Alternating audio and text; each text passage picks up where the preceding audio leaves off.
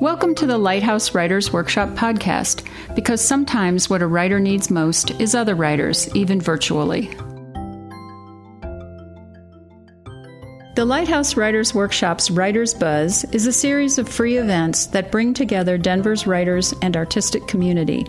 Hosted in Lighthouse's Grotto, the format is ever changing but always fun, encompassing readings, talks, special seminars, and collaborations across disciplines. Creative types aren't always good with numbers. That's why, at the Winter 2014 Buzz, we wrangled our favorite CPA, John Rogers, into explaining, free of charge, the nuts and bolts of taxes for writers. Topics included possible deductions, hobby loss rules, whether or not to form an LLC, what records you need to keep, and how to keep them. Welcome to Taxes for Writers and Other Artists types. Um, I'm Mike Henry. I'm the executive director at Lighthouse. Thanks for coming. I'm so excited about this. Um, when John posed this idea of, of talking about taxes for writers, I was, like, awesome, because I don't do taxes and I'm a writer, so I figured I should probably start sometime soon. Um, no, I'm kidding. I do my taxes. Um, but I think it's really an interesting thing because we, we talk about it a lot. Um, uh, John is the accountant for uh, Lighthouse, in case you didn't know that. Um, he's been doing that for three years now, right? Three years. Excellent. And the auditors haven't shown up, and nobody's, you know, uh, padlocked the door, which is awesome. Um, and what I love about John is that he's just, he's very cool and relaxed about everything. I can show him any sort of expense or any sort of issue, or I did this in QuickBooks and I can't un- I can't delete it. Um, and he's like, it's okay. And then when I do delete stuff, which is really the, uh, the first accountant's rule, right? Never delete stuff, um, never throw stuff away. Um, always have an audit trail, right? Yeah, see, I, he, he's taught me well. Um, whenever I've deleted stuff, he's like, "Oh, don't worry about it. We'll figure it out." So um, I, I, love working with John. He's just incredibly smart and talented. Um, during the day, when he's not super super accountant for people like us, he's um, mild mannered um, accountant for the Department of Defense right? He could tell you some awesome stories about things that we've paid for as taxpayers that are in large hangars and things like that, right? He should. Oh my God, a tell all. no, I think it would be awesome. Um, so uh, I'm really excited to hear what he has to say today. So let's just give a good round of applause for John.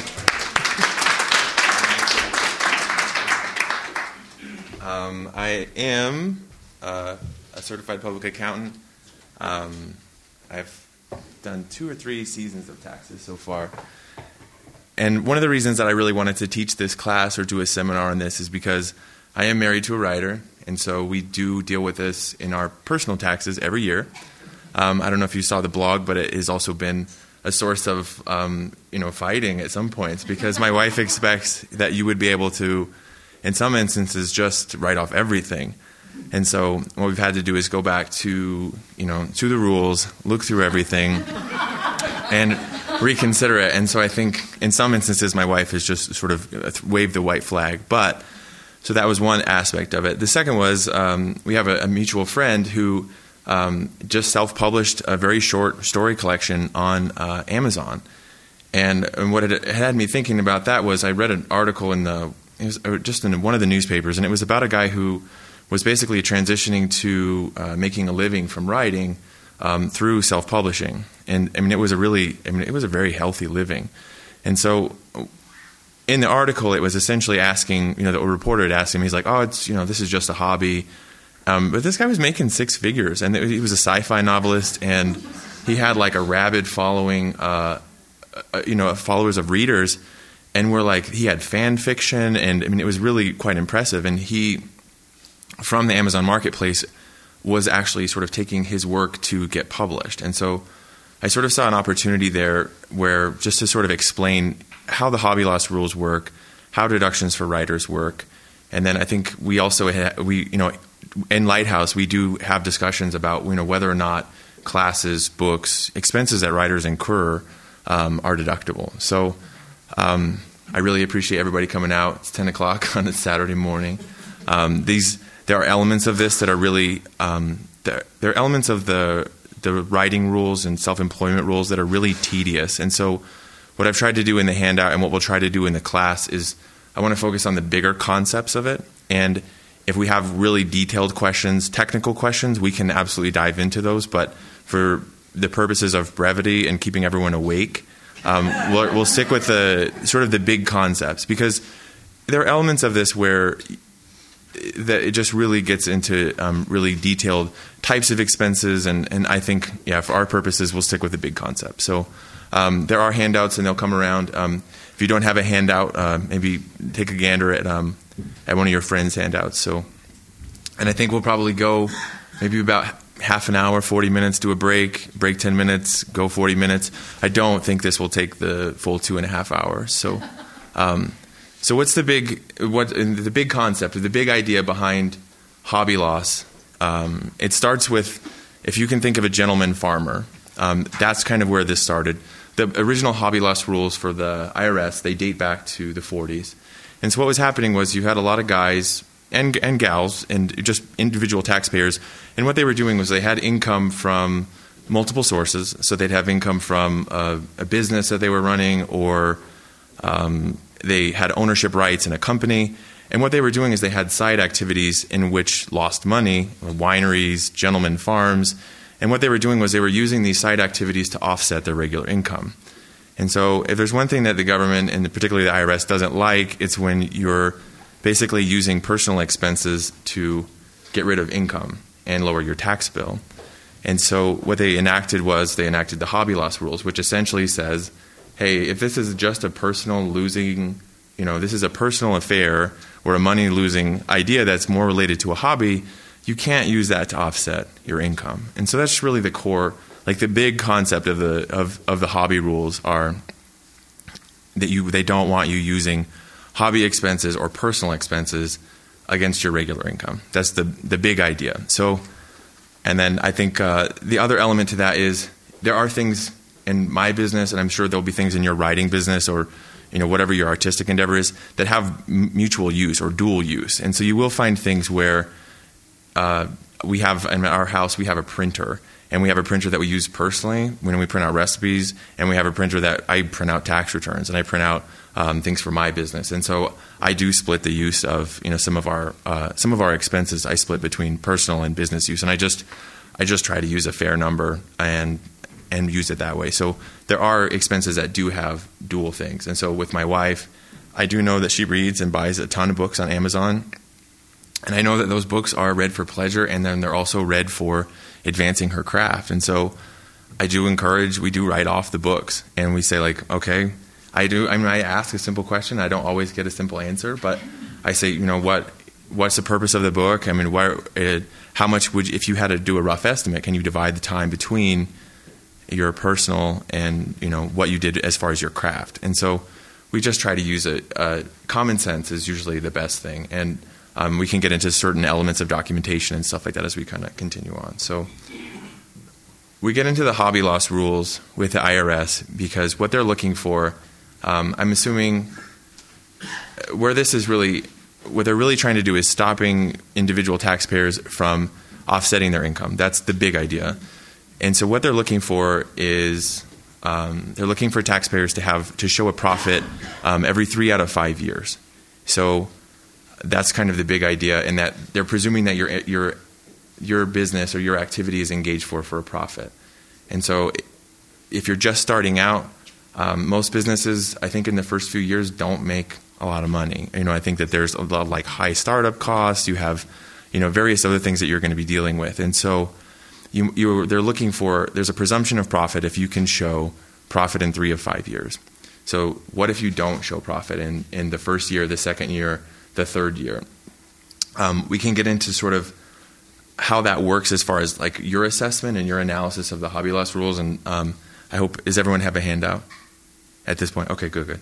So the IRS is the one who would if so when you file your taxes, uh, you have your W two and then if you're running a, like a writing business, you're going to file a Schedule C, which is just it's a business, uh, it's an individual business return. So entity wise, um, I, if, I think the majority of people are, would just be a sole proprietor in this uh, instance.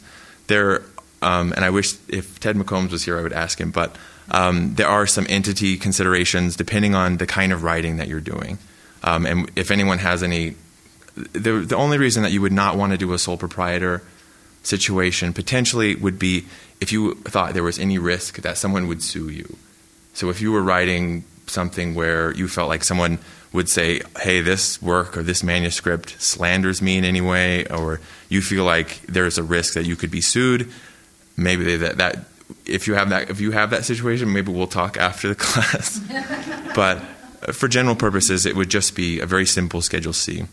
And so your expenses are going to be basically coming out of that Schedule C that flows into your main tax document, and that's going to be basically how your writing business operates for tax purposes.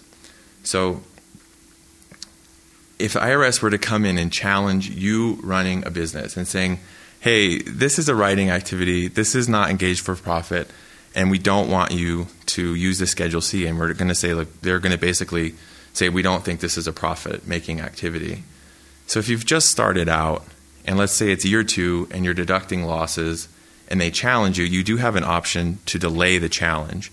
Um, and so what you would do is, and you would only do this if you were, you were questioned. Um, I have a really good friend who does taxes, uh, and he's done them a lot longer than I have. He's probably about eight to ten seasons in. And he, we talked, we did discuss this, and he said that he has never had a challenge on a hobby loss. However, he did say what they're really looking for is exotic things. So if you were to try to write off a race car, if you were to try, and and if you were to try to right? Or, but I mean, so what they're looking for is just large dollar expenses that of a personal nature. So if you were to buy a, you know, an extremely high end computer and try to use that on your taxes, not show anything, not show anything else, the IRS could easily come back in and challenge it, saying like, "Hey, what's going on here? This looks this looks like a personal expense." Um, I don't really understand how you're going to um, run this as a as a business. And we'll get into the sort of the core components of what they look at. So, um, on page two of your handout is there's nine hobby loss rules, and so this is what the IRS is going to go through. And it's also something that you, as uh, someone who's going to be operating your own business, would go through in order to consider whether or not you're operating your activity as a business or a hobby. And so I know that a lot of I know a lot of writers are going to have years where you're like from my wife's experience, I know that a lot of the projects are long. They're big projects. They take a number of years. And so I do think that there are aspects of writing a bigger project, completing a thing, where you might show losses in one, two year, you know, in two or more years, and then have a really big payday in the third. And so there are elements of it that I do think that they are unique to the, the business of writing that do, that do take a longer time. So um, we'll run through these nine things. There are a couple of these, and the way that they assess these is that it's kind of positive, it's negative, is say yes, no, or it's neutral. It doesn't work either way. And so we'll go through the rules. I have a couple of examples in the back, and so we can run through those as well. And I think that will really hammer home the hobby loss rules. And I think that um, understanding these and then considering that with your own writing activity, I think that'll be really valuable um, in just understanding sort of what they're looking for. So if you have any questions, feel free to raise your hand and we can, if anything is not clear, just please let me know. So um, I'm, I always, we laugh because accountants speak and writers speak is sometimes very, very different. And so if you see any grammatical screw ups or things that are just written in alien on your, uh, on your things that don't make sense, just let's uh, please raise your hand. Let me know. Go ahead. Um, just to be clear, it, it's called hobby loss. Mm-hmm. So are you admitting that's a hobby? If you're going to No, and I, that's a great, great question. And so th- this is the IRS's terms, and it's hobby loss. And I, I have had clients where if you said anything about hobby loss with their activity, that it would really upset them. And so you would these are this is a term that the IRS uses. So your activity, if you determine so the I think the, one of the most important points is that you make the determination on whether or not you're writing as a business, and then you can go through these, you know, these nine factors, and see what you need to do in order to make it look, you know, more or less operate your writing business in a way that looks like a business. So, um, the IRS calls them hobby loss rules, uh, but instead of if if someone comes to me or you know a client would come and say, "Hey, I'm an artist. I'm, an, I'm a musician. I've got these expenses. I would say let's you know let's talk about it and let's figure out kind of how you're doing this and um, what's going to be the best choice for you. And so it's an individual determination. The IRS doesn't decide whether it's a hobby or not. These are just these are their um, hobby loss rules that they call them to to assess whether it's a business or a hobby. And I think a lot of the determinations on the nine uh, on the list of nine they're factual determinations, and so um, they're it's it's less about intent and it's more about how you're um, how you're operating the activity. So um, the very first one, it's just the manner in which you carried out the activity, and essentially, it's asking you whether or not like so elements of things that would be I think the and I've I've read this somewhere and and it was essentially the idea was um, it was a really instead of the nine rules it was some another CPA's two point test was um, number one does it look like a hobby? And then number two could you walk away and could you just walk away clean from the activity and never touch it again and would anyone notice or care and that was sort of one of their tricks for telling you know for advising people on it and so my answer for you know the assessment of writers and stuff is like well number one I don't know that I personally, outside of my you know my exposure to Lighthouse, I don't know very many people who write for fun. Um, uh, I I know I know a lot of readers. I know people who um, who have uh, a lot of ambition to write, but like I, I, think a serious pursuit of it. I would say that it's not entirely a normal affair, um, and not that there's anything wrong with it. I mean, I, I you know, uh, but I don't. I think that it's an activity that it has elements that might, on paper, it might look like a hobby, but when you really get down to it, and I, you know, I watch my wife work, and I, and I, and I see the amount of effort that goes in, you know, to individuals' project projects here at Lighthouse, and I see, you know, when we're at LitFest and stuff, and that you see what people have at stake. Yeah, it's really not. It doesn't really look like that, and so what might look like just at you know uh, on paper or just at a brief view I really think that there's a lot more going into these things. So I think the first test of sort of the no nonsense hobby loss rules are there's a lot that go into this. The second element is can you walk away?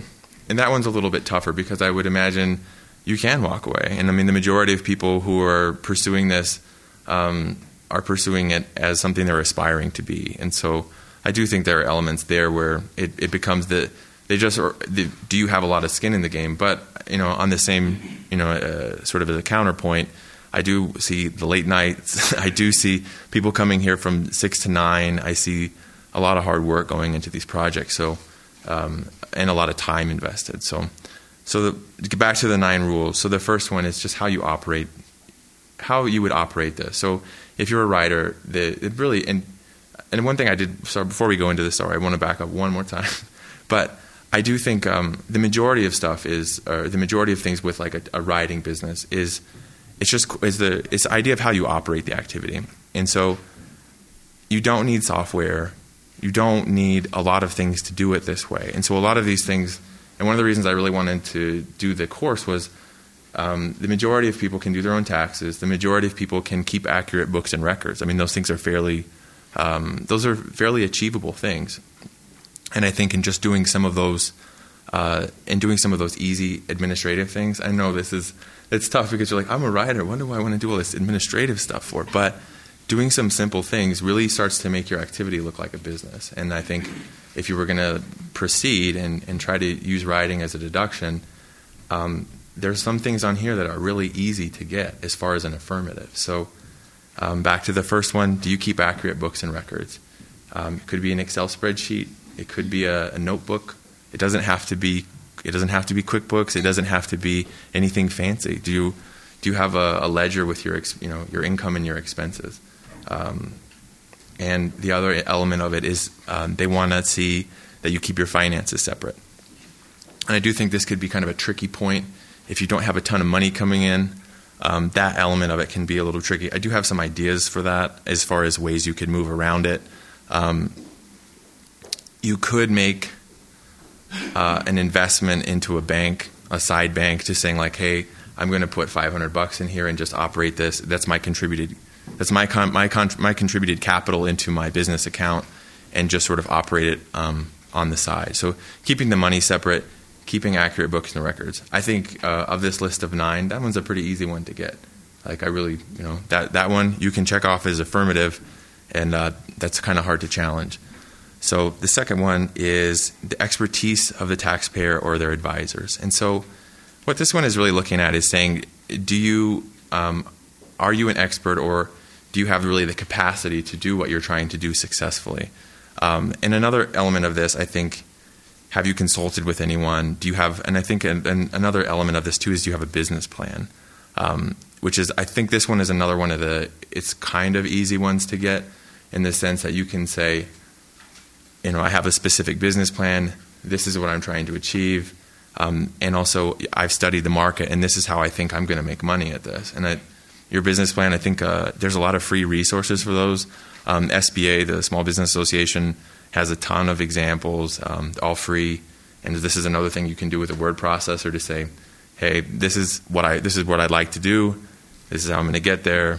And you know, if you want to, I think there's a, a there's a, I think a lot of people here that you can bounce ideas off of and say, "Hey, you know, realistically, does this project have legs? Is this something that's going to work?" Um, and I think this one is another one that you can get this one pretty easy. So the first two, more they're not exact gimmies, but I you know I think they're achievable. Um, the third is basically the time and effort that you put into it. This one's another gimme.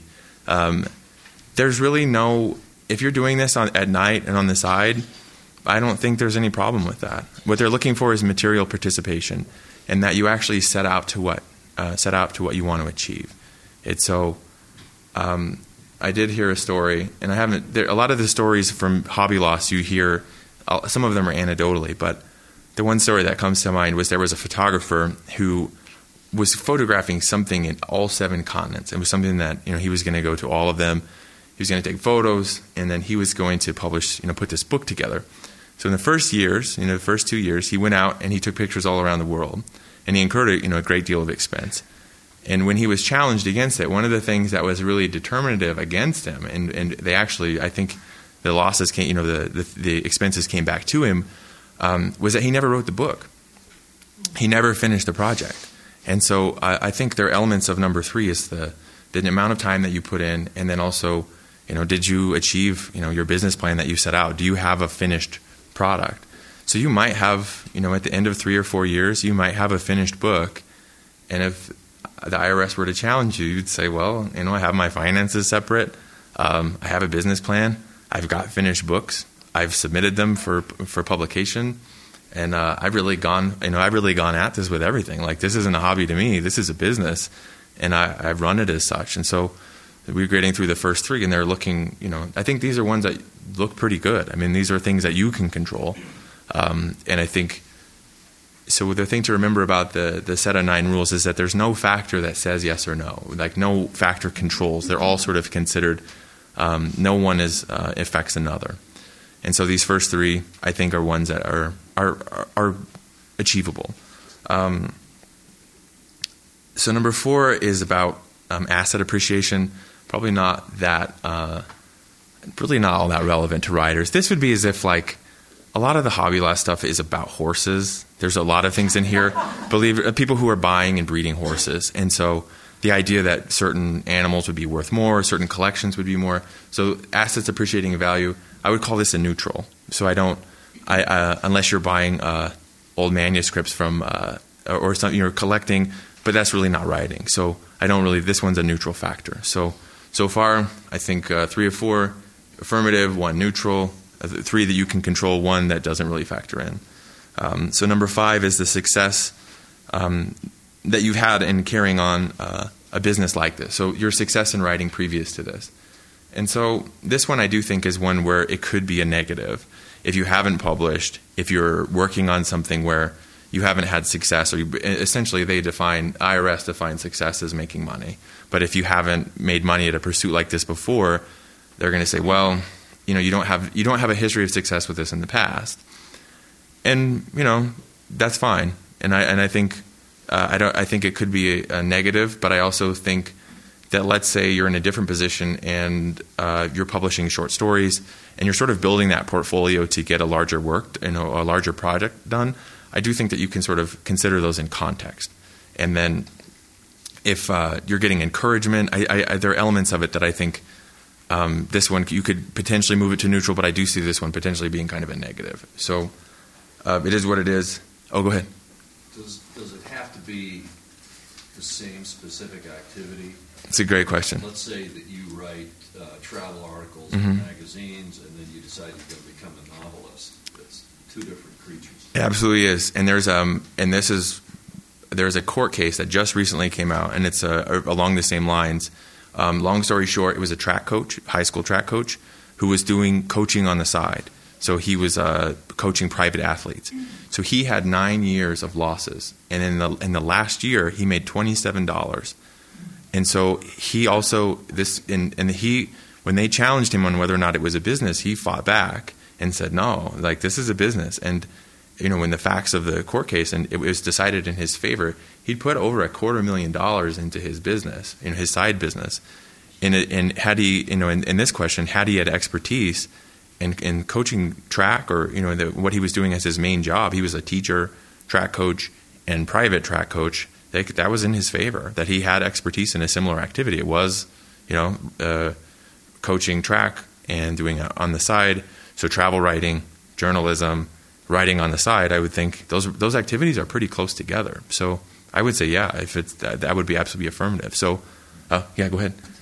So how does, how does a beginning writer fit into this? Like, Absolutely. you're working at Walmart during the day and Sure. at night. Absolutely. Um, so, how does a beginning writer fit in? I think that's a, a really great question, and I think um, my answer is there might be elements in the first few years where this uh, operating or writing as a business might not be the best choice.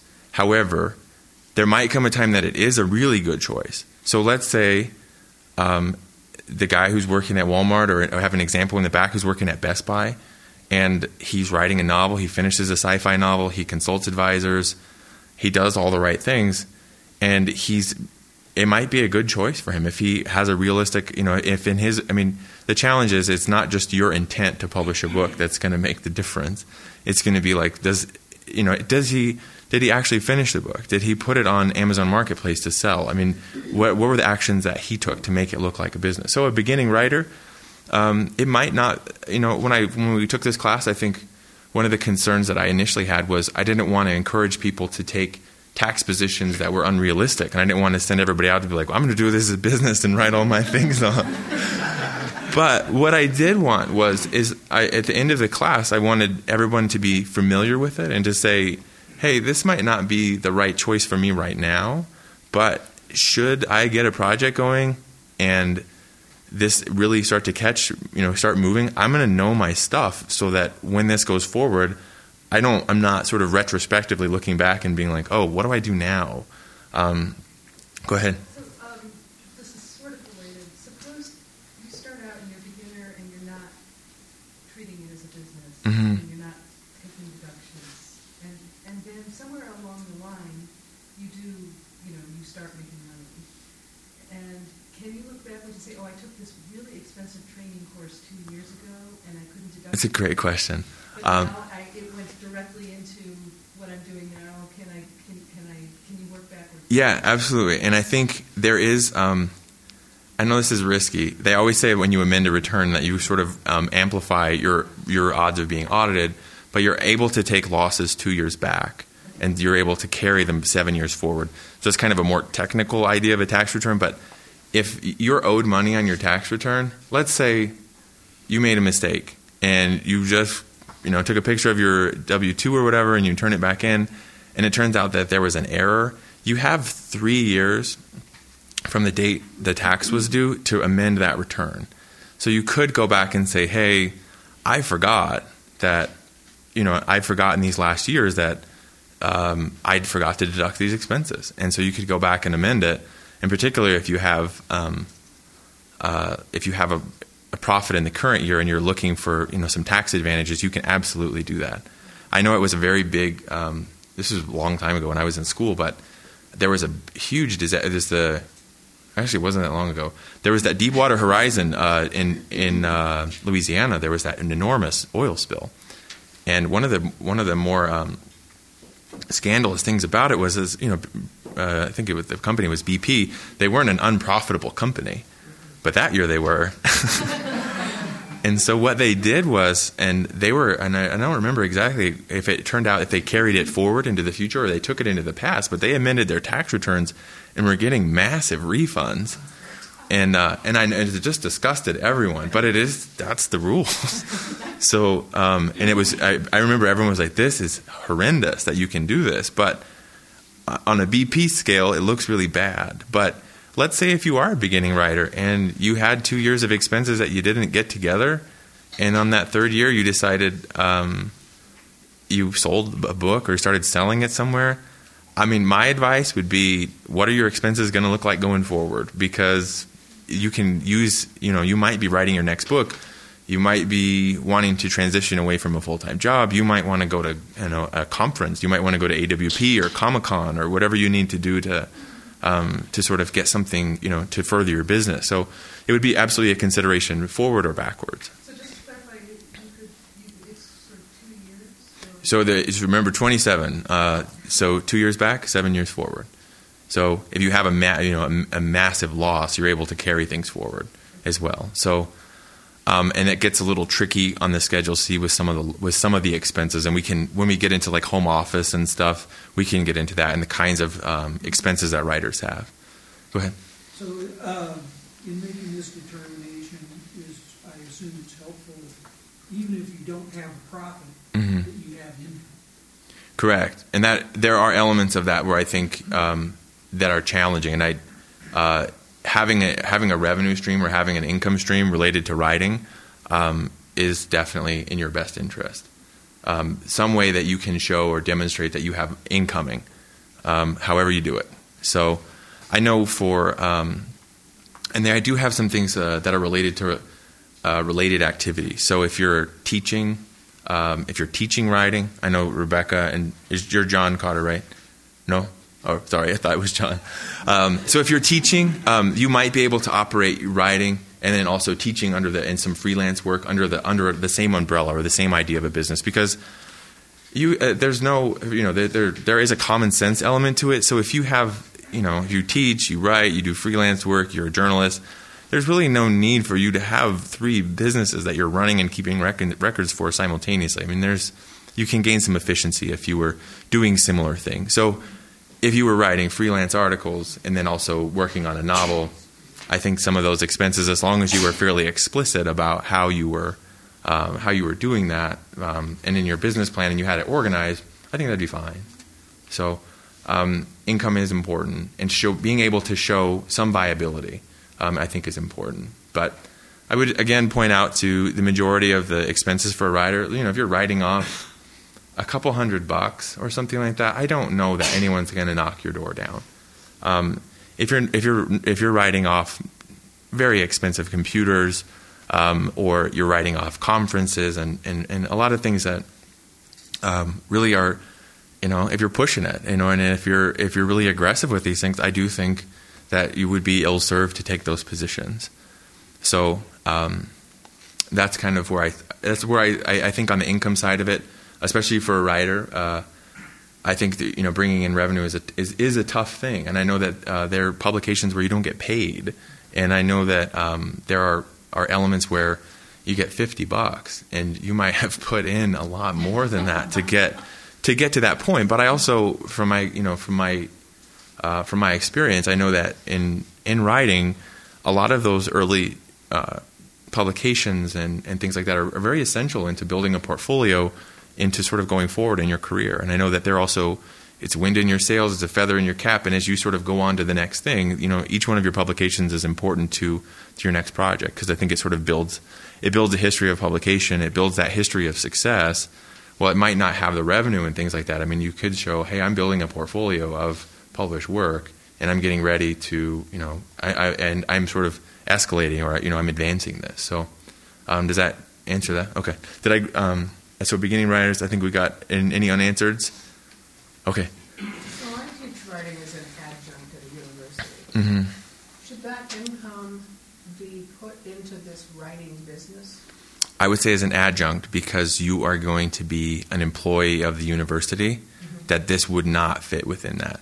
This would probably be commercial work that you would be doing on the side, like if you were doing freelance teaching or if you were doing um, independent manuscript review. I think you could you could gain some efficiency by combining. But if you're in a, an employee situation, usually the employee stuff you're working for someone, and there are elements of uh, you know there's really a distinction between an employee and a contractor that um, you really unreimbursed employee expenses are rare. Um, that's not to say they don't exist, but um, it, it's sort of a it's it's pretty separate from this. So this would be a kind of sort of a writing entity. But if you were an employee, um, it sort of goes back to the previous question we were discussing was if you were uh, you know a writer or a travel writer, does that also lend some expertise to what you're doing? Absolutely. Mm-hmm. But in as far as uh, combining the activities, it probably doesn't help you a ton. Okay. okay? Um, we went through the success in uh, so number six, and I think we just sort of touched on it: uh, history of income and loss in this activity or a similar activity. So, like in the case of the track coach, he um, you know he had been a track coach, and in addition, I think something that helped him out was he actually he ended up coaching someone who went to the Olympics in his private coaching. So he actually, and I think that was later on down the line, but I think he had uh, he'd had he'd had success with it, and I think that was important to their consideration of whether it was an activity engaged in for profit or for a hobby. So. Um, number eight, number six, and seven are pretty similar, but it's the amount of occasional profits. Um, they're just looking for this one. I think is really specific to is if you're gaming the hobby loss rules. And so what this means is, do you have you know do one the first year do you write off a few thousand dollars? Do the second year you don't report expenses and you make fifty bucks? The next year you dump in you know another few thousand. So I think what this one is asking is. Um, they're looking at your business over time and saying, hey, does this um, is this consistently making money, or are you manipulating it so that it makes money? And I think that's what they're you know one of the things that they're sort of pushing against. However, I do think that there, as far as writing goes, I think that there are elements of it that um, these projects take a long time. So it could you might have a year of losses, and you might have two years of losses, and you might sell a book, and you might have three years of gains you know three years of where you're selling stuff, and then you might go back into a lost territory. So I think there are also arguments here where you'd have some things that are uh, fairly unique to to uh, to the craft or you know to the work. So um, each each one of these things is going to be fairly unique. So um, so number eight is the financial status of the taxpayer.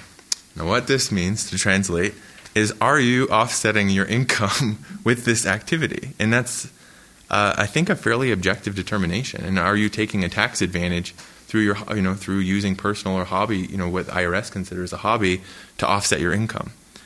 Um, and I think your answers on some of these other ones can kind of show that you're not. However, if it's you know if you're having expense uh, on some of these, like uh, if you're if it looks like you're offsetting income, I would imagine it would probably be fairly easy to tell. Um, big things, big items things that are unusual in nature coming through uh, as a, as a uh, business with no income and you're just trying to write off a personal expense. I think those kind of those would tend to stick out. Um, and then the last one is elements of personal pleasure or recreation. Um, so we go back to horses, right? So um, there's a there is a, another famous case where, more famous, but it has a notoriety in that there was a woman who, and I think it was very similar to a lot of people in that she had a lot of different things that she did. I think she was a real estate agent. She um, worked for H and R Block, and she also had another job. I mean, she just did a little bit of everything. But she'd always had horses and always wanted to own horses. So they bought a ranch. They bought a bunch of horses. And what they did was they go out and she had no business plan. She didn't keep the money separate. And when they challenged her, and she was like, "Hey, I materially participate. I, I really want to do this," and they sort of were like, um, "You really like horses, and there's really no profit motive here." and and so you can't use this, you know. And in addition, that really hurt her is that she was a real estate agent with really nice commissions and a lot of good income from other places. And they're like, well, you're really not engaged in this for profit, and it's really looking like you're using this income to offset income from other places. So I mean, in her instance, it was I think fairly straightforward that this was offsetting your, her other activities. So um, I'm going to go through just this last piece, and then we'll take a break. Um, so I think the thing to remember about the list of nine is that just remember that it's you're affirmative, you're negative, or you're neutral. So there are elements for your business that are going to be neutral. There are some that are going to be affirmative. But I do think there are a couple of the list of nine, I think there's at least one or two um, not applies, and I think there are three gimmies. So uh, we're down to a list of seven, and you have control of three. And uh, I think you know that's pretty good. So starting out, I mean that's uh, I think a lot more encouraging than uh, than otherwise the answer of no. so um, I think the answer of it depends is, is a lot more encouraging. So just remember that no factor on the list controls another one, and so they're all sort of independent. And and it's not like they're saying, well, it has to be an overwhelming. Um, you have to have five of nine in order for this to not be considered it. It's uh, it's just sort of the one one doesn't control another is essentially the answer. Go ahead. May address this later on, Mhm. but um, you're talking primarily about IRS rules. Mhm. Are there 15 others for the state of Colorado and another 10 for Right. Nevada, et cetera? Uh, the state, the way that the state taxes work are a little bit different, um, and I think I'd have to dive into some of the Colorado ones um, specifically. And it's a good question, and I'd have to look into it a little bit further. Um, but the majority of the time, a lot of your state adjustments tend to be for um, uh, state taxes, and I think what else is on there? I it's slipping my mind now that I'm on the spot for it. I know that they have the contributions to uh, they have the if you have children if you're giving money there's a big there's some tax credits in there for um, land stuff uh, saving for college there's some things in there that I think that are unique to Colorado but as far as the hobby loss expenses a lot of times what happens on your 1040 is really what dictates what's happening on your state return. But yeah other states I'm mostly I do all Colorado returns. And so uh, the tax impact in other states. And actually if you you know become a very successful writer, there are it, your taxes become wildly complicated, and uh, you would need you would need someone with uh, tax skills in far in advance of my skills in order to help you out. And so, if you get really big, you have income in other states, and there are times when you would have to file your federal return, and you would be filing in every state that you made in. Um, so when you see, um, for example, professional athletes if they have a game in Kansas City, they're paying Missouri taxes on that income because they get paid per game. It's yeah, it's a it's a really weird thing, and so they need you know that's when you it gets really complicated, and you need a, a team of people to sort of come in and help you out. So, um, but a great question, and I, I'd be happy to look you know look into it further and and, uh, and get some more information for you. But as far as the, the individual state rules, I, I think that's also an excellent consideration. So. Um, let me see what else. Um,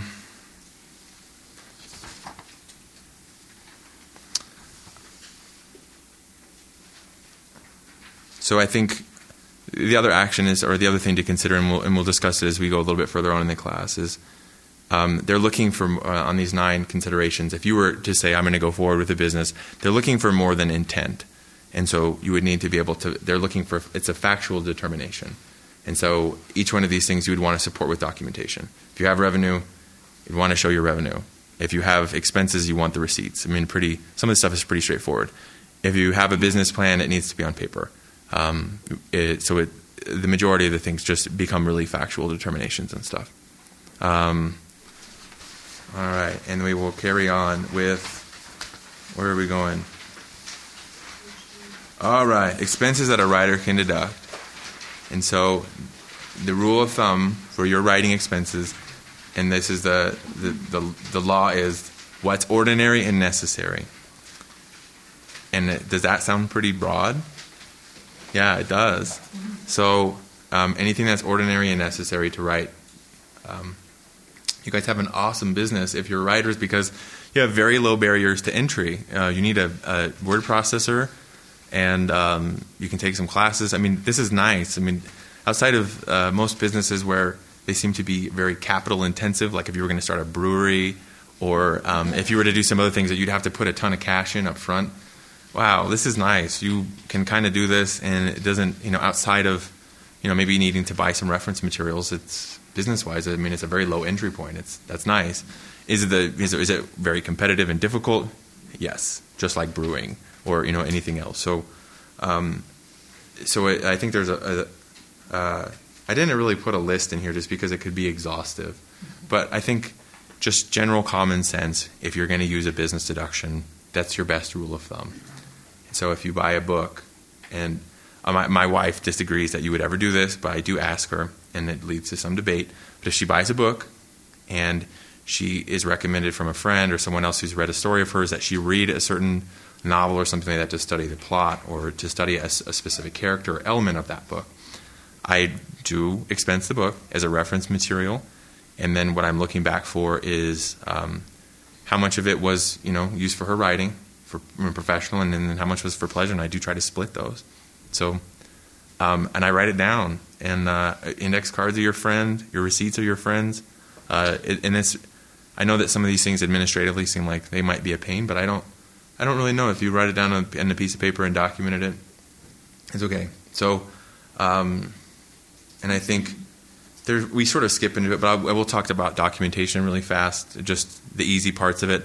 Just uh, one thing I would just a general reminder is if you take a do the receipts do have sort of like invisible ink these days. I don't know if you have experienced this or if I'm the only one who hoards receipts.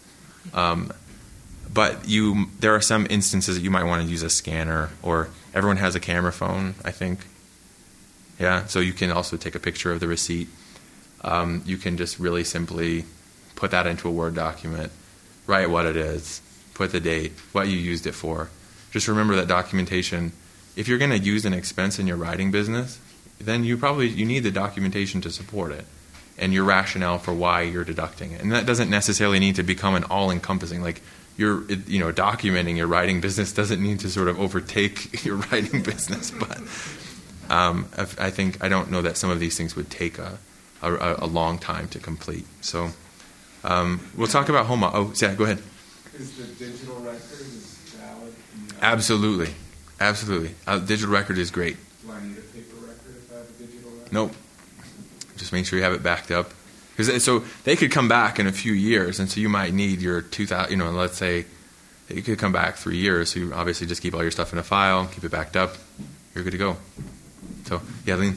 Um, can you talk a little bit more about the whole separate bank account thing? Sure, sure, sure. It's sort of like, okay, if I were receiving money, it seems like it would be easy to, to put it into the separate bank account. But in terms of the expenses, it's like, well, it'd be hard to pay out if the money isn't there. Absolutely. If I'm buying groceries. Absolutely. Great, great question. And it's something um, as I've put my my business together, I've, I've come through the same thing. So, uh, so the idea is that it's a separate, like you're you're you're separating your writing business as an entity, not as a formal entity. That sort of has a different connotation, but um, that you're separating it from your person, and so that these are business expenses and the other expenses are personal expenses. All you're doing is just separating the two things.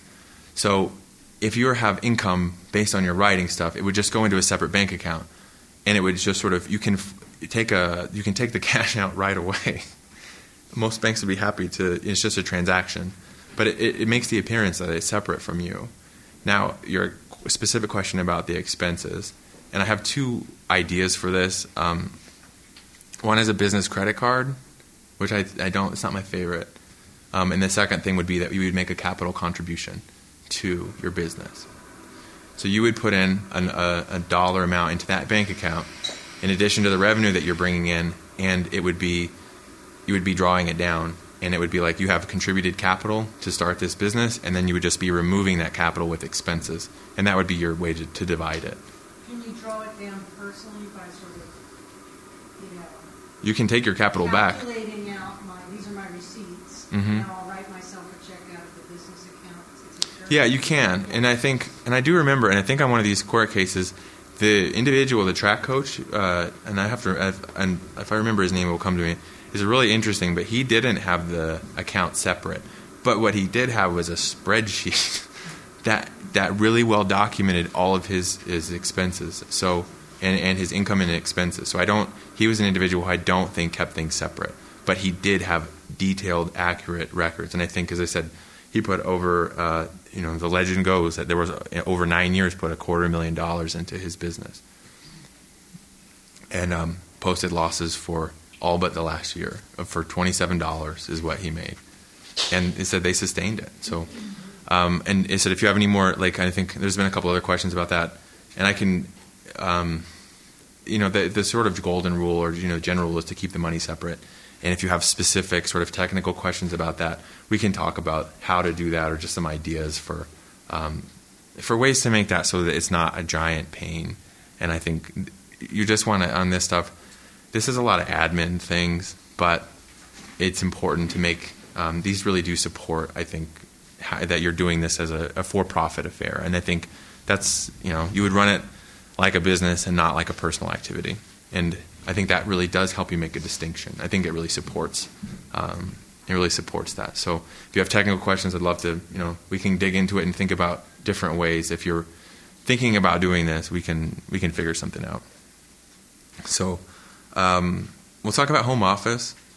Um, this is just regular and exclusive use of your home and to do your business. So let's say you have a writer studio in your office. Um, now this comes with a caveat in that you cannot use the home office as an expense unless you can't use it for losses. So it doesn't it will not be included. So if you have a home office and you have a dedicated space in your house, unless you're making uh, a profit, you can't use it. Um, you can't use it to contribute to losses. So um, regular and exclusive use has meant a lot of different things to a lot of different people. And I, as I understood it, the general rule of thumb was that the um, the location had a door, and that it was exclusive to um, to that space. So if you do have writing profits and you want to do a home office, there's two ways to do it. And the first way is you do a proportion of the square footage of the area to the home. That's the traditional way. There's a new way, and it's this year, and it's really exciting. so what you can do is you would, merit, you would measure the same square footage in your home, and instead of doing the calculation where you take a percentage of your square footage to your entire house and then apply that percentage across all of your expenses and put it on your um, your home office tax form, which if you've ever done this, it's really time consuming, and you have to really think about some things in ways that you hadn't before. Um, they are allowing this year you would take just the square footage and you multiply it times five for this year, and that's the deduction. So if it's 100 square feet, you have $500 in uh, home office deductible expense. So there was a time where home office, and you'll hear you'll hear this anecdotally, and I don't think it's a, the same way as it was, but people would say, "Oh, if you have a home office, it's going to flag your return for an audit." And I think not that that used to be the case, but not anymore. And again, I think the core concept that we discussed earlier is pretty much the same. They don't want you to use they don't want you to write off your living expenses. So if it's just a room in your house that you don't really use, I, I don't think anyone was like, just, hey, why are you doing this? And, and, you don't want it to make it look like you're just offsetting expenses. But if it's regular and exclusive use, and it's a part of your home that you're giving up uh, for your business, I mean, you're entitled to that uh, to that deduction. So um, during the break, we had a it, just a, a, brief side discussion is just about what was and what wasn't deductible. And um, I do have a, a, fun fact and a question just for everybody. So if you would assume um, if IRS came to your house and knocked on your door and, and did a formal audit, do you think that you would get more money or that you would owe money? And let's say you have just sort of a medium tax thing. So just show of hands, how many people think you would owe more money? How many people think that they would actually review your return and you might get more back? It's actually the latter. It is. So there's a lot of times that you know, and I think there's a, a, a commercial currently that's, that's, like "Get your X amount back, America," mm-hmm. yeah. and there are elements to it that are very true. Um, you see, I, I do see self-prepared um, returns with mistakes, and uh, the idea is that you, and I think the best practice for for this, for writing as a business, if you choose to take it, is that you want to pay the correct tax. You don't want to you don't want to take frivolous positions. You don't. You want to. You want to do it right, and you want to pay the correct amount, and you don't want to um, take advantage because it could come back and it could really hurt you. And uh, but if you're doing it the right way, uh, I, I I think it could be to your advantage. So, yeah. What if the same place you write in is the same place you use for your day job? Great question. Um, that's a great question, and I might have to get back to you on that um, because that. So, what is your is your day? So, is a day job? Is it a? Imp- computer. I come home working on your stuff mm-hmm. at a desk, and that's your workstation. And then at five o'clock. Oh wow, that's a great, great question because um, and what's interesting about that, and this year, um, because of the new home, there's some new home office rules that actually allow you, if you're working at home for the convenience of your employer, you're able to write off that. You're able to use that as like sort of an unreimbursed business expense. So I'd have to. There might be some technical guidance on that question because you have some dual use issues, and so yeah, I, will grab you a, a, card and let's um, let's dig into that. But yeah, off the top of my head, that's that's a really great question. Uh, yeah. When you say this year, do you mean 2014, or can we do this on our 2013? You can do it on your two, 2013 taxes. So we, we always work a year in reverse. Yeah, the, great question. We always say, like, oh, this year, this year, but we're uh, right now we're in the we call it a 2014 tax season, but we're preparing 2013 returns, or your, it was for the 2013 year. Your 2014 taxes it just works one year back, um, and so this year's taxes will be completed in 2015. So uh, I think it's kind of a yeah, weird, it's just a weird semantics question. And I think being accountants, we try to make things as uh, not as straightforward as possible. So that there would be some there would be some question as to what year it would be. So uh, did you have a did I have one more question? Um, I just wondered if my desk is in the dining room right now, should I move it into a room that has a door? I mean, is that better? Oh, this is tough. I would so the technical answer is yes. Um, the practical answer might be you might want to visit the bulletins on home office and just look through the things and it's i think it's like regular and exclusive use and so the challenge against that would be if it was your dining room table i mean is that regular and exclusive use? Are you meeting clients there? I mean it sort of starts to it sort of it doesn't it's not it's not as strong.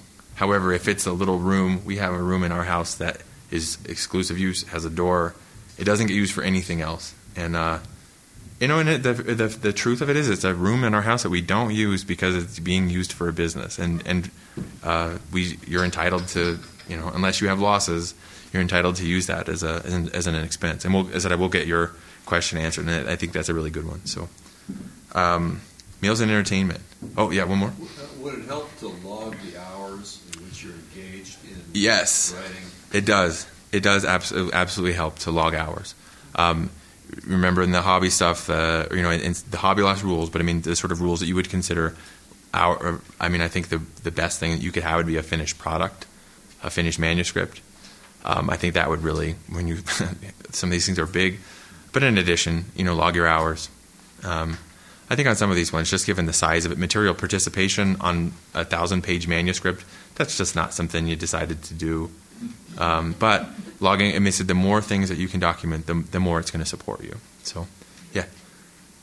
What if you're working on a project with a co-author, mm-hmm. and then you've got like meetings, travel to? Sure, sure. So, and then the commuting rules are, are very strange, yeah. um, and so if you're driving to me, I would generally say the idea is that if you're driving to, you, the only times that you can ever really deduct commuting expenses is if it's like away from your your house. Like if you're driving to a temporary work site, um, then it's not. But if you're driving between jobs, occasionally that can be deductible. Um, if you're driving for like driving to a meeting, you can deduct the mileage expenses on a car. Um, the car stuff can you can do it two ways. You can use actual expenses, and it's kind of similar to the home office, and you use a percentage, and then they also have a mileage rate that they use. Um, so if you're driving to like meet with a co a co-author or something like that, um, yeah, I think in certain instances that would be fine, um, as long as cars can get that, that gets weird because you get if you decide to do mileage and stuff. We can also talk about the details of mileage. I didn't bring all the different detailed situations, and I wanted to mostly keep core concepts. So if you have questions or anything that's really technical, I have a card, have it handed out, and then give you some. I can give you some some advice and answers on some of those things. But I didn't add the car in because the cars and some of these other things that get into like the rules just get really they're really exhaustive and the reason why they're exhaustive is because they're trying to keep people from again using personal expenses uh, against their taxable income and so the car is like if you use it for charity you keep a mileage log um, and if you're using it for business the same way i mean the documentation uh, things on a car they really want you to sort of have your ducks in a row so I'd be happy to answer that um, via email or, or and, and, consider that specific uh, instance a little bit more. So. How about you taking a taxi? I don't drive. Right. How about taking a taxi to meet? Great question. Another one. I might have to um, reach back on that one because that's another one. Right. I I mean, if you came and we were looking at it and it was an ordinary and necessary expense, I might. I mean, I would lean towards yes, but I said I want to see the if there's any guidance beyond Okay. uh, the sort of my initial take on it. But yeah, I'd yeah, I'd like to reach back on it, Mr. Henry. Um, you may have answered this question already, but I was, I was off the going. So, um, so for example, if you um, if you are memoir about your travels to Nepal or something, Mhm. or for example, if you are um, writing uh, articles about mountain biking, if you buy a twenty five hundred dollar mountain bike, or if it costs you three thousand dollars to go to Tibet for three weeks, and then you buy all new camping gear. Right. Of course, you're just using it for that trip, but of course, if you move around, you might use it for personal use. Um, are those legitimate expenses? That's a great question, and I think um, in some of those instances, you're starting to see where this where some of these things can go. So uh, it, I think there's some common sense elements to it. So if you had to travel to a conference, like if you had to go to AWP or you needed to go to a writer's retreat and, and sort of in the business of selling your book, yes. Um, if you're needing to go to Wyoming to, to, to write, uh, to research about a ranch, yes. Um, and if you were going to Tibet, wow. Right. You're writing, you're writing about a sort of uh, a pastime, an application, Mhm. right? You're trying to make money about that. Like, what I did was so cool. was fun. Right. But It's a great question. that, so it's, of course, it's, it's pleasure, but it's also I mean, I think you're, in some of the instances and some of those examples, you're starting to blur between personal and business. And I think, um, objectively speaking, and if you were really going for it and you were like, you know, serious, and you met, you know, if you met with your tax person and you met with an advisor and said, "Hey, I've already got a pre-buyer for this book," I might say, "Yeah, let's go ahead and do it, and uh, let's just do it the right way." And however, if it looks like you just like mountain biking and want to bike, um, I would I would discourage it and just say, you know, yeah. I mean, the only reason I would discourage it would be, I would I would really hate. I would really hate to see someone take uh, to have this come back or have it challenged. I think you just have to, you know, there's a sort of, uh, does it look that way? Does it look like you're offsetting income? Does this look like a hobby? And I think that you know the two rules of thumb is: does it look like a hobby? Can you walk away? I mean, those things start to come into it. Where I think writing specifically is unique is I don't know. I, I know that people read for pleasure, but I don't know that, that they write. That people tend to. They, there are some hobby writing. There is hobby writing, but I think there are elements of it that are you know beyond a hobby. Can you walk away? The answer is probably yeah. You can walk away. I mean, if you went on a trip specifically to write about it for a travel magazine or for a travel piece, hmm Then yeah, absolutely, you're good. If you're on assignment and that's you're even a contractor, you're good. or you get a flat tire and you, you can't write off the, the tube. Man, um, I would say you could do. I mean, I would say if you were writing, if you're on assignment and you had specific things that were related to um, a piece where you could really derive income or connect income very clearly, I would say yeah. Um, if it was, if you were, a, you know, prospective, uh, I I don't know, but that's I think that might not be in your best interest. However, you know, then you're getting into I think when you're if you're established as a writer, I know that there are some rules for artists and authors that this is getting into you know more technical territory, but you're able to like incur, you know, if let's say you're writing, you're an established author, you want to write a novel about uh, a dude ranch or sailing or something like that, and you decide I'm going to go spend a couple months on a um, uh, a boat in the South Pacific or you know, whatever I'm going to do. I'm going to go on a research assignment. There are elements that they will let you instead of just writing those off in one year, you're able to capitalize those expenses, which means you can just use them in subsequent years and more or less depreciate it. So there are some there are some times where that when you and I think when you're writing sort of if it advances into different levels and things like that, I think that there are, are additional options to you. But I think sort of at the core fundamental starting out level, I don't know that. Um, I think you could do it, uh, it but it depends absolutely on your individual circumstance. And as I said, I would never, if it was a personal client, I would, I would, I would really want to talk about it and just try to get to the bottom of it and say, I, I would- never advise you to do something that wasn't in your best interest, and uh, I would never, um, I would never advise anyone uh, to do anything where they wouldn't pay their correct tax. So if I if it looked like an offset or if it looked like a personal expense, I would say, I'm sorry, I I don't think this is in your best interest, and uh, that's my you know part of my ethics code or part of what we do is to make sure as CPAs and tax preparers is we want to uh, we want to help you make you know we want to help you follow the rules. We want you to pay the correct tax. But that said, I wouldn't I wouldn't if it was legitimate and it looked great. Let's do it. You know. Uh, go ahead. I was just going to say, um, in the case, like if you're going to be financing something, how does it work? Say, for instance, I was going to do something um, like you, nothing, but I got sponsors, and in return for them, when we talk about their camping gear and whatnot. Wow. Okay. Do I count my sponsors in my in-kind contributions for giving free stuff as money, like income? Or is it? It's a great question, too. a nice freebie you for doing PR? Yeah, I'm, I'm gonna because of so there are elements of that. So let's say I mean it, it also is so like if you're a musician or you're being you know you're getting promotional items and stuff like that. There are there are um, distinct uh, aspects to that as well. Let me I'll grab you a card and let me look. And so I don't have a instead of giving you the wrong answer, let me dig back. Yeah, no, it's, it's a, I think it's a, it's a worthy consideration. Um, yeah, and those ones are that's fairly it's a fairly specialized. I know that for people who ski and, and, and have promotional materials provided to them, there are um, tax implications for that, and so um, I'd have to look back. I've never had a client that's had I've been in those situations, but that doesn't mean I won't. So I would yeah, I'd be happy to to reach back on that for you. Um, so we'll do meals and entertainment. So the general rule on this one, it's got to have a business purpose. Um, basically, you know, is and again a really easy common sense one. You can only deduct half of it, and you need to have talk about business at some point during or after. Pretty pretty straightforward. Um, I think what are, do we write on the back of the receipts here, uh, Lighthouse, when we document them? Is that when we do meals and entertainment? uh, We do. We just write on the back of the receipt or do a, a slight memo with it, Yeah. and that's how we go.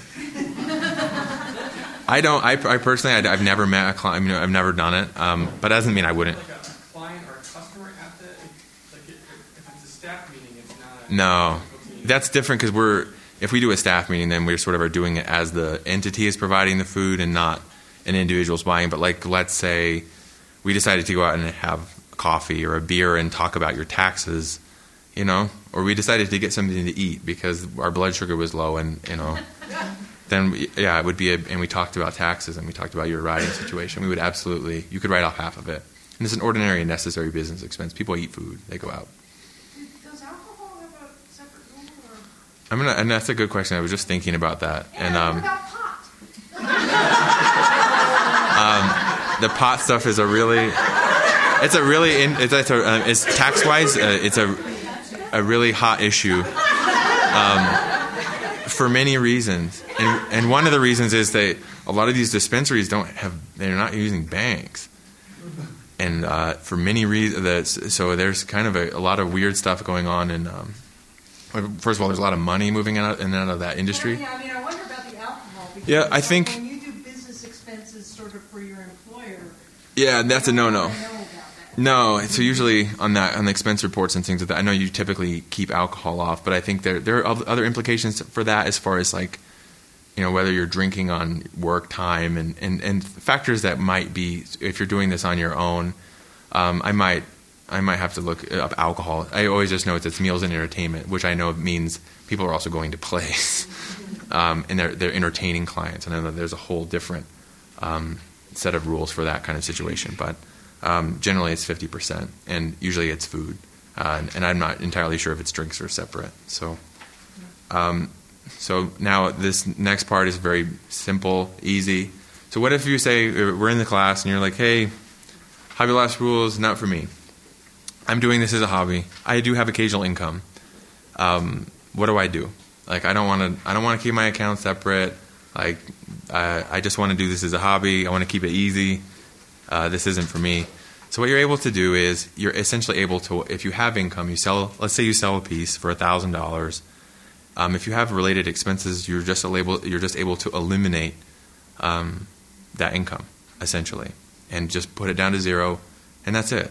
And a lot of times you'll see this with like uh, uh, collections. Collectors have these kinds of things where they're just they might have something that's appreciated, that's still something that's depreciated. They just wipe it out.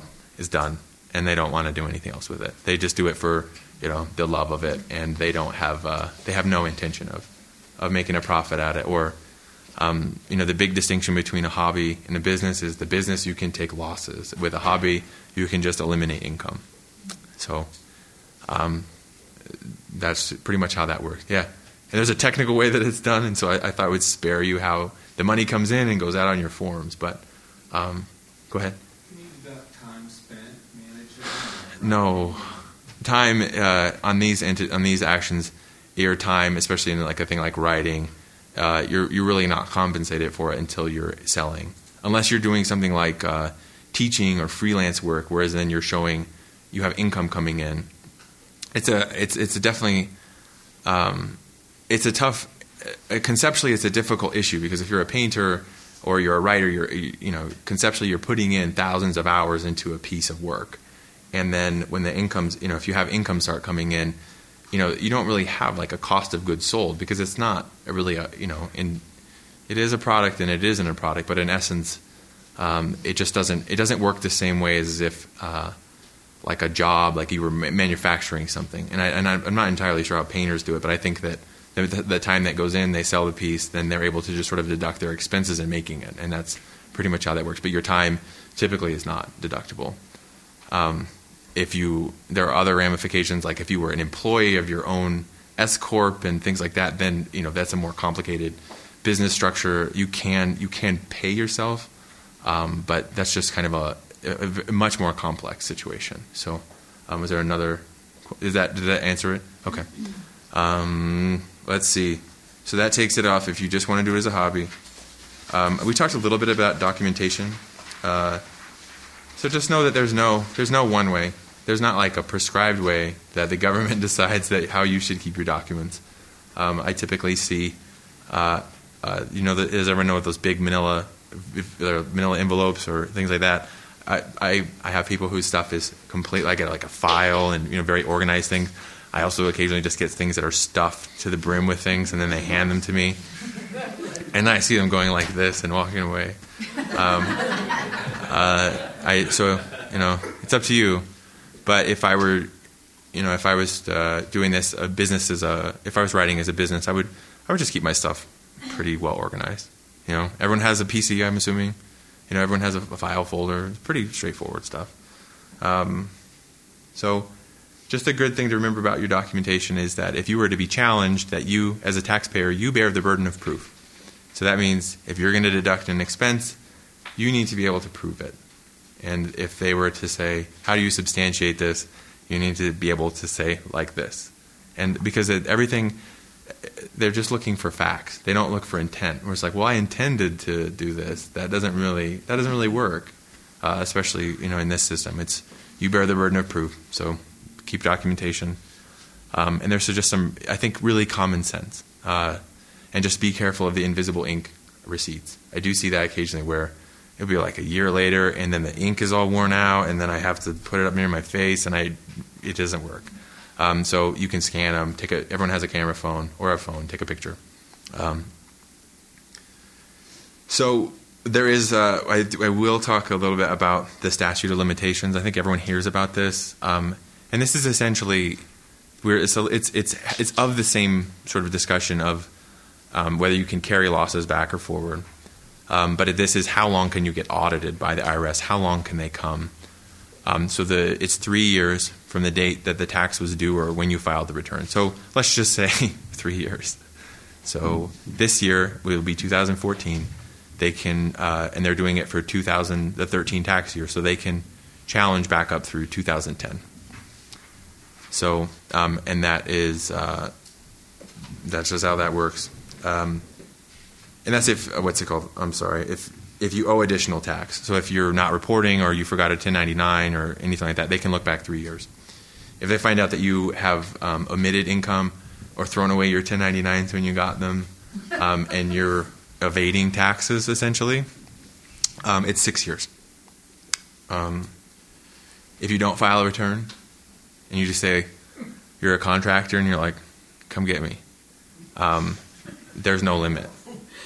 So, um, and that's the same thing as if you, and there, there you know, there's some very unfortunate cases about um, people filing, stealing people's information, filing fraudulent returns in their names, and you know that kind of thing. I mean, that there's no limit on that. So if you're committing, that's that's committing a crime.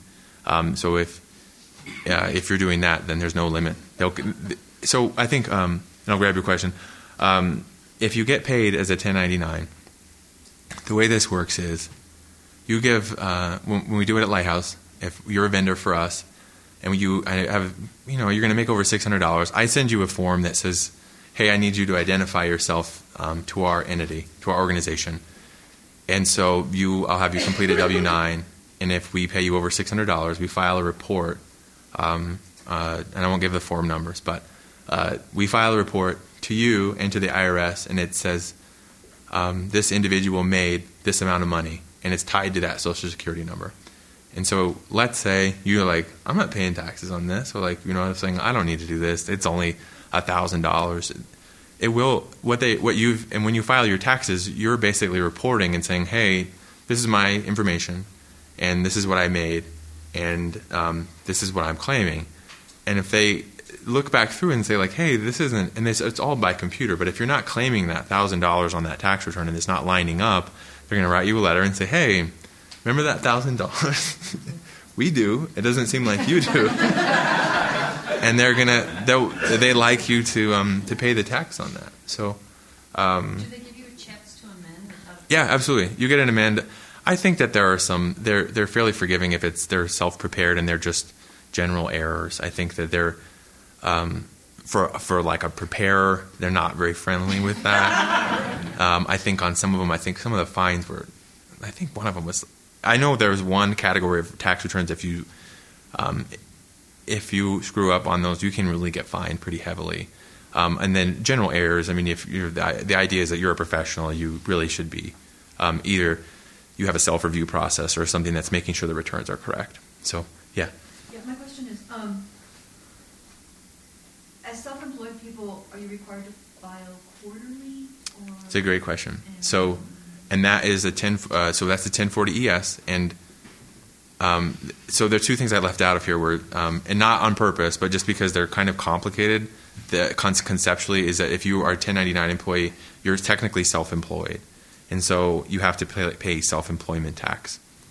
Um, and so when you're an employee, you pay when you see your Social Security and your Medicare, and uh, you see your withholdings. Your employer is paying part, and you're paying part.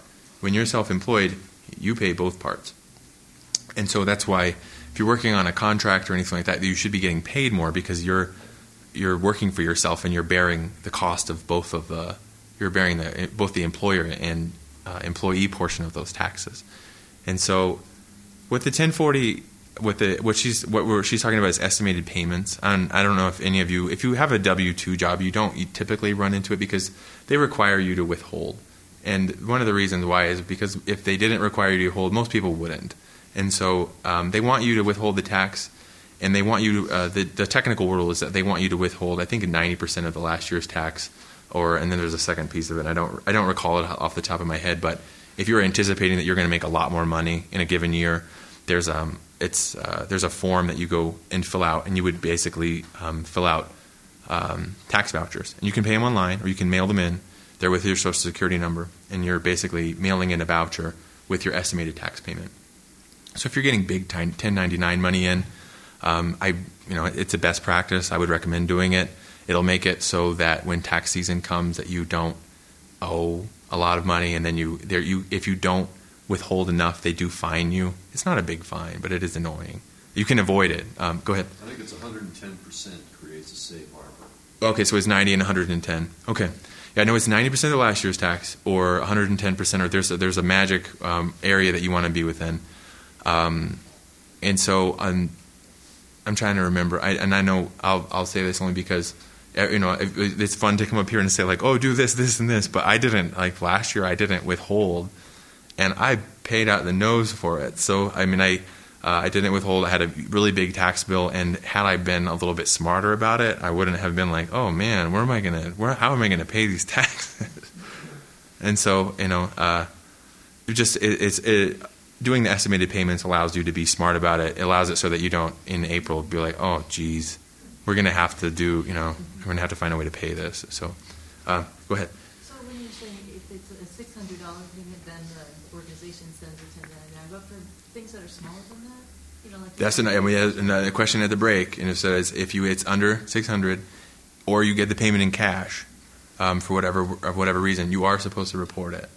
So and it is you as an individual. Let's say you made five hundred dollars, they're not going to send you a ten ninety nine, but um, the rule is that you would report, and you would report your cash receipts. So if someone, if I did a tax return, or you sold, you did work for somebody, said like, hey, I'll read your manuscript for a few hundred dollars, um, then you would, and they paid you in cash, then they would be able to, you know, you should report that. And the only reason, and I know it's everyone laughs, and I think it's. However, I would say if you're going to operate as a business and you're showing, you're wanting to show revenue and things like that, hey, that's good job. like now you're showing you have a receipt. You know, you've made some money, and if someone pays you in cash, I know it's it sucks to pay the taxes on it, but if you're trying to report income, go ahead. Yeah. So, so if I pay someone three hundred bucks to read my Mhm. do I need to ask them for their No. number so that when I report it, So it's only over. check with them when they they don't report it? It's only after. It's no. It's a great. No, these are great questions because then you're. So let's say you hire someone to read your manuscript that's over six hundred dollars. Um, you are. It, it, I mean, technically speaking, I don't know how many people do it, but I'll say, you know, it's saying up here, obviously follow the rules, and but you are supposed to generate a ten ninety nine from them, saying that I, taxpayer, paid this individual or entity, not entity, because if it's like a, if it's a business, like if let's say you have like. A, if you're dealing with someone who has is is is doing editing or something like that, or or you're getting a, a manuscript ready for self publishing, if you paid them six hundred dollars, there that's a business. Um, if you're paying other individuals and things like that for work performed, and you're you you are technically supposed to generate a ten ninety nine. So that's the that's the the, the difficult administrative answer is yes. Um, do I think people do it? I don't know. I mean, do I think it's in your best interest to do it if you're if you're trying to deduct that expense? Yes. But, but if I'm going to deduct it, then, then if the other person doesn't put it on their returns, then That's their problem. They treat us under the table, and when they look and try to match up my deduction with their, They're not gonna like you anymore. they're not going to like me. So what it, what it asks for on your uh, Schedule C, if you do this as a business, it will say, um, do you have to generate 1099 forms? Which means, uh, is there anyone that's done anything that you would need to generate this form? And you say yes or no. On the, this is on the tax form, so you would say yes. I paid this individual to do the following things. I've generated, you know, an invoice 1099. It's a you know business transaction. It's done, uh, and you issue that to them. If he doesn't report it, uh, that's his problem. Yeah, and uh, But do people try and uh, scam it and like invent people? Like, I paid this guy 500 bucks, but it really doesn't exist. The hard part is you need social security numbers. Um, so then it becomes you need a. So you're saying like, hey, I'm sorry, you know, I have to issue a ten. Now you know, I, it is weird when you're just like, I'm sorry, I have to issue a 1099. Um, and I do run it. You know, you do run into it with subcontractors if you have. It's a weird thing, but you do have to issue it, and you would be saying, hey, I issued a 1099 to this person, and yeah, then it's their problem. So, and hopefully that they do the right thing. And did you have a? She asked my question. Okay. Um, yeah. Sure, sure. And then uh, I think we have the how to pick a CPA or tax preparer if you go that route. Um, go ahead. What about something like crowdsourcing or like Kickstarter? If, if people, Mhm. um, you know, get ten thousand dollars to self-publish, do you have to pay taxes on that? Um, there are some gift uh, some gift tax elements to that. Um, so it's actually there really isn't. I, I'd have to I- I'll check the how crowdfunding is using or how that's how that counts. But typically, you are able to just give money to another person as a gift, um, and I think it's up to like thirteen thousand a year. Uh, it's in I don't remember if it's twelve or thirteen. You have to forgive my I don't always remember the exact numbers, but you're able to give money, gift money to other individuals. Um, and so if if the project was, and I saw this actually on Kickstarter. Now that you mention it, this lady was going to, and it didn't work, but she was gonna uh, she was doing crowdsourcing to like fund a novel project when she was gonna go to Italy and was gonna eat food and uh, write a memoir or something about it. And she got a really good video, professionally produced video, and like you know she wrote up her own little thing, and it didn't work. But had it worked, I would have to absolutely. I mean, I'm not as familiar on how crowd how crowdsourcing would work as far as contributed capital to a business. My guess would be it would be a gift to the individual, and there are tax consequences with that. And then that individual would then contribute the capital to the business, and then proceed and uh, see if it worked. So, um, is that answer? And I said, I'll grab you a card now. I will look up the crowdsourcing on that one if you have any questions or if you are considering doing crowdsourcing to sort of jumpstart your, your book. Hey, this is a new this is a new era of uh, of all these things, and these are great questions. Um, uh, the the self publishing thing on Amazon blows my mind. Just that the, the, previously you didn't have access to a marketplace unless you went through a very traditional uh, thing, or you were going to print your own book. And I, we, you know, now you can print your own book, you can self-publish. I mean, there's a lot of different avenues. Does that mean just because you you do that that you're going to make money selling it? Mm, I don't know, but uh, you have access to markets that you previously didn't have, and you have access to funding um, revenues and sources that you previously didn't have. And I don't know if you've been on the, you know, the there's more television programs, there's more demand for content than there ever has been before, and so. Um, this creative work is, is, you know is is very much in demand. Question for you mm-hmm. Um, so I'm planning to self-publish this year, mm-hmm. and um, you said that it's probably not a like you don't necessarily need to form a corporation of any sort mm-hmm. to do that. But as a self-published author, if I make some sort of mistake in my work, mm-hmm. I'm the one that's solely liable for that. I don't have a publisher to back me up.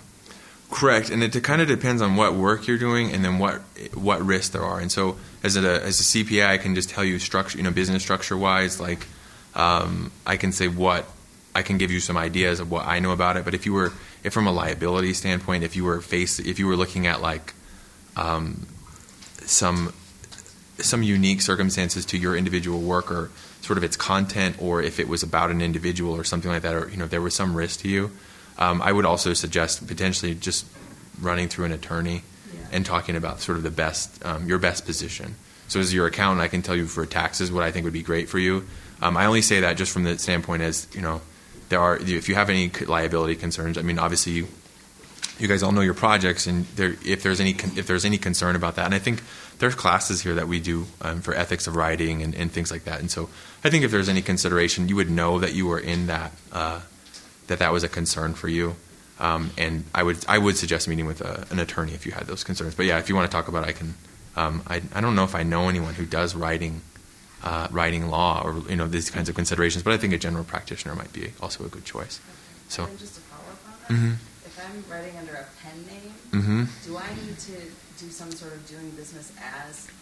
Yeah, you're getting into some fun stuff. Um, so that's what you're doing then is um, and it's, it's something that like when you form an L. So uh, if this is rudimentary, I apologize. But if you form an LLC, you're you're basically separating yourself from an entity. So if you name it as a pen name, then that entity is the pen name. That's the business. You're doing business as, um, you know, Bert E. Frobe.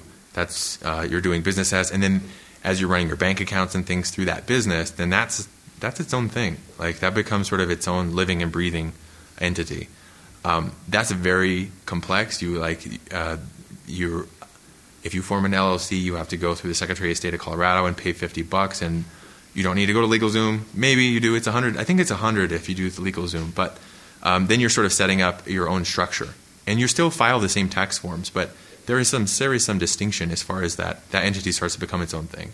Um, some of the stuff we've talked about today with the Hobby Loss rules, you're essentially doing you're setting up some of, if you decide to do that, you're setting up some of the same elements of uh, of, a, of a separate entity, and that's kind of what distinguishes what's personal and then what belongs to that entity. So, does that answer that question? Kind of. I guess I'm just like curious if it's if like I'm doing anything to mislead a buyer of my book, um, saying that my name is not my actual name I don't know if that's a legal question or that might be. Question. Well, it depends. I mean, uh, so if uh, the accounting question is like just the entity standpoint, I think that's fairly straightforward. Um, as far as liability standpoints, I mean, you might, and if there's, depending on what sort of, what risk that the book has or what risk personally to you that they would have. Um, LLCs, as long as the, you know, you're sort of keeping things separate, the only thing at risk is the LLC and the assets contained within it. Um, if the things aren't separate, they, everything's up. So you can be sued for damages and things like that. Whereas if you have an LLC, that LLC is its own thing, so its damages are limited to that. And where you get into, in, into this probably isn't the greatest forum for it, but you know there are some some best practices for those kind of situations. And I, is I can tell you the tax situations for it, but I would I would refer to a, a general practitioner attorney to to sort of to really give you the details on, on that on those considerations. So, all right. Um, any other questions? You guys are doing great. You guys are all awake. This is engaging. Um, are you accepting more clients right now? I do. I do have private clients, and I, do accept private clients. And I said, um, I'm also. My intention of doing this wasn't to grab clients. It wasn't a client grab. My intention to do this was, I do. I, I think knowledge is uh, in this area is just really important. I think uh, you can find there's tons of resources online. So, and I think I know uh, a lot of this stuff you can do for free. But if you have uh, other questions or you would like to, you know, if you wanted to um, discuss things further, I'd be I'd be happy to do that. So, um, that brings in a ni- nice. Uh, nice uh, segue. So we're accountants. We're not good with words. Um, just to picking a tax preparer, and I just have some just some general tips. Um, first and foremost, um, you can do it yourself. Um, you can do your own taxes, and as we talked about, there are ramifications, and you you are responsible for figuring it out. Uh, it can be hard, but probably no harder than putting together a thousand page manuscript, right? It's just how, how you want to spend your time. So, um, just I, I, my only thing is if you if you do hire a practitioner, you, there's a couple different names. You can hire an attorney that does taxes. You can hire a CPA that does taxes. Um, CPAs do all kinds of things, uh, and you can hire. There's a an IRS designated. It's an enrolled agent, and they have other and, and other people who do taxes and things like that. But uh, my you know mostly just find someone that understands your situation, has time for you, and, and basically that you're able to get the service that you want from them. Um, if you want to just hand them an envelope, uh, that's I think that's fine. And if you want to discuss taxes and things like that, you find someone that that's willing to do that with you. And if you really want to understand it, I I have all different. Uh, my private clients have had all different kinds. I have guys who want to sit down and meticulously go through their taxes for like two hours, and I'm happy to do it. You know, let's uh, let's get down and you know let's like uh, get the green visors on and let's get down to it. Um, and get the tax manuals out and stuff like that because the taxes are complicated. But I have I have clients that want to do that, and I have other clients that are just like, hey, this is your problem. Um, so, um, and I, I, would I would really if if you if you run into the, the two things, taxes are really competitive. The price should be the price, unless there's something that you didn't tell the tax preparer when they bid your taxes. Uh, the price should be the price, and you don't need audit defense or any of these other products. I mean, some of those things should be a standard service. If you're paying someone good money to do your taxes, there are some things that should just be included. Um, that they would be with you. Should you get a notice from the IRS that you're designating that person to, to represent you and be on to be there on your behalf, that's an, that's a standard service, and you shouldn't pay extra for that. Um, and then also just guy the, the, the prices on it, it very is wildly competitive. So what the price you might get from a commercial provider is going to be different from an individual practitioner. It's competitive. If you don't like it, go somewhere else because there's somebody that's going to be right for you, and you don't have to settle for bad service or you know something that you don't like with your money. So that's my um, those are my sort of best practices, and just someone who who you know you feel like you can get the best service from, and you can always do it yourself. Is that there's I mean, a million resources. I think there's a, I mean, God, there's a, I went in researching the topic. Wow, taxes for writers, deductions for writers. I mean, the, the hits are just on and ongoing and ongoing. The IRS is um, a lot more, I think, is friendly, but I, you know, I, I might be the exception to that. But they have lots of manuals and things like that that you can read, and I, I don't know if I'm the only person that does that for fun. Um, so, but yeah, I, those are the things. So the tax manuals. I get this big guide every year, and it's a thousand pages, and I'm always really excited when I get it. um, it's really because there's been some really great things in this last year. I mean, there's been a lot of changes. So yeah, so that I don't, I shouldn't say anything else before you think I'm too weird. But um, so yeah, if so if there's any other questions, I'd be happy to answer them for a group, or if you have anything, I'll be around for a while if you have any individual questions. Go ahead. To expenses. Mm-hmm. Um, I like it. Usage? Yep. I think percentage of use. Um, uh, we I don't for my business I don't have a separate cell phone for the business, and I just use a, a percentage of the phone that I use for business or my estimate of it. I, I don't write off the whole thing, and I think just the general rule of thumb is there's like a you know there's what what sounds reasonable to you. If you heard someone else doing this, would you be aghast? would you like iPad? You're writing off your cell phone bill. Like if I think just you know common sense on a lot of these things goes a long way. So thanks a lot. I know these are um, and I can I can grab it. Um, thanks a lot.